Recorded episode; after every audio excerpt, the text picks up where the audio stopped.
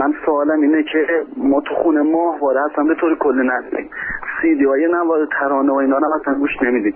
ولی بچم هم با وقت ترانه ها رو یاد گرفته و این داره می‌خونه و بعض وقت هم میرخصه به صلاح خودم.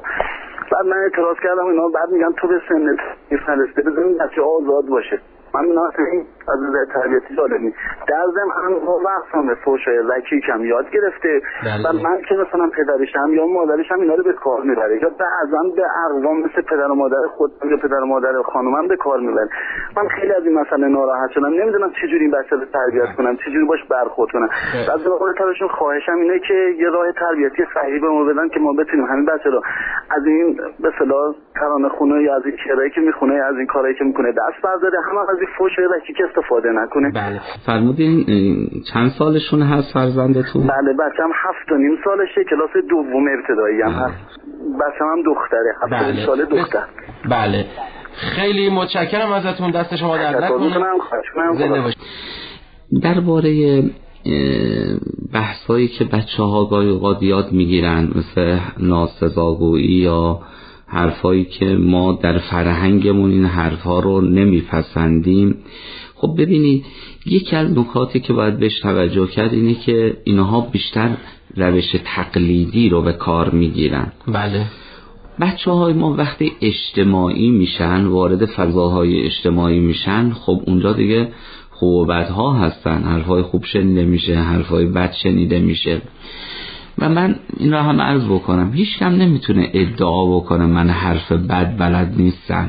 بله. یعنی شما گاهی اوقات ماها به شوخی در جلساتی که داریم گاهی اوقات این سوالات میاد من به پدرها و مادرها میگم نه همه ماها بلدیم. یعنی حتی بنده که اینجا دارم الان صحبت می‌کنم ما هم شنیدیم تو جامعه. ممکنه در خزانه و در بایگانی ذهنمون هم این الان وجود داره. چون بالاخره انسان ها وقتی اجتماعی میشن برای اجتماعی شدنشون باید یه بهایی رو بدن. یکی از این بها اینه که بالاخره همینه. یعنی تو محیط های قرار میگیم که آلودگی های کلامی درش وجود داره. خب. اما نکته ای که وجود داره اینه که نوع برخورد والدین با الفاظ رکیکی که فرزندان به کار میبندن خیلی مهمه. من یه نکته ای رو بگم. این خودش خیلی کمک بکنه.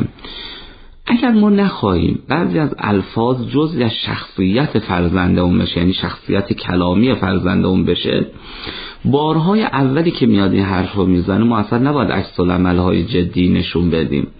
یعنی چی؟ حالا من اول زیر هفت سال رو بگم بعد بالای هفت سال. مثلا یه بچه میره توی کوچه اونجا می‌بینه دو نفر دارن دعوا می‌کنن یکی به یکی حرف زش می‌زنه. خب الان یاد گرفت تقلید می‌کنه. میاد تو خونه به پدرش مادرش خواهر برادر یه مردم این حرف رو می‌زنه. بله. ما در روش های تربیتی میگیم اینجا از اصل تقافل استفاده کنید نادیده گرفتن. یعنی بشنوید ولی انگار نشنیدید. چرا این رو ما میگیم؟ اگر ما اومدیم حساسیت نشون داد. تا این فرزند می حرف رو زد بگیم اه خانم اون ظرف فلفل رو بیار. نمیگیم من فلفل بزنیم سر. میگیم نگاه کن این فلفل رو می‌بینی؟ برای بچههایی که حرف زشت می‌زنن. این فلفل گذاشتم برای اینکه سر زبون این بچه ها بپاشن. یه بار دیگه مثلا ببینیم از این حرفا می‌زنی مثلا سر و کار تو با این فلفل است.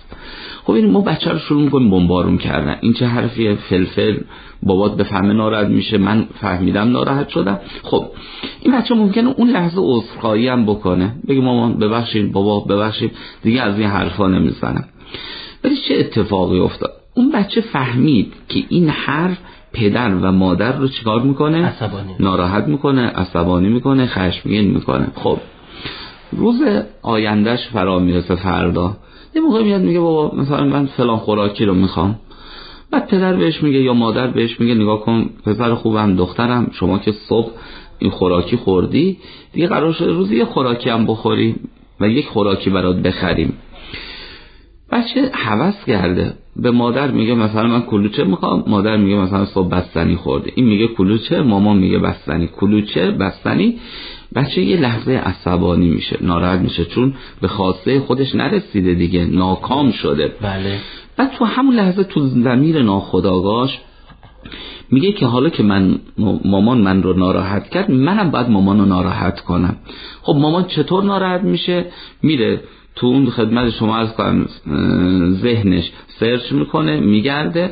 یه مرتبه یاد حرف دیروز میفته که چه به روز پدر و مادر اوور این دفعه دقیقا این حرف رو می‌زنه که پدر و مادر رو ناراحت کنه. و به نوعی ما به او تلقین کردیم. ما به او گفتیم که این حرف حرف زشتیه. و او چون آسانه تحملش پایین هست این رو فهمید معذرت خواهی هم کرد. ولی امروز داره اون رو به کار میبنده. مثلا ما نمونه داشتیم. یه موقع پدری آمده بود مرکز مشاوره. میگه ما میریم مهمونی بچه هم میاد تو جمع. میگه بابا من فوش بدم یا پول میدی؟ خب این هم سادگی شده یک شمشیر بله. حربه در دست این بله. دقیقا وقتی ما با این پدر مثلا نشست صحبت کردیم این پدر برگشت گفتش بله مثلا من بهش گفتم احتمالا خود شما به او گفتین که این حرفا منو ناراحت می و آره اتفاقا مهمونی که میریم هم تو را بهش میگم بابا اونجا نه از این حرفا بزنی یا مردم میگن اینا نتونستن بچهشون رو تربیت کنن. هی بهش میگیم میگیم میگیم خب این بچه می‌دونه پدر و مادر ناراحت میشه. او چون آسانه تحمل پذیریش پایینه برای اینکه به خواستش برسه می‌دونه از این حربه می‌تونه استفاده بکنه خب بله. پس ما اولین نکته ای که باید بچه های زیر هفت سال رعایت بکنیم این است که وقتی این حرفا رو می‌زنن خصوصا در مراحل اول نادیده بگیریم توجه نکنیم و مطمئن باشیم یکی دو بار بزنه از ذهنش رفت میشه و یا همون میره تو بایگانی و ذهنش میمونه. چون می‌بینه کاربردی دیگه براش نداره. این بعد وقتی اون رو استفاده بکنه که کاربردی داشته باشه دیگه. بله. من وقتی لیوان آب رو می‌خوام وقتی تشنمه میگم آب می‌خوام.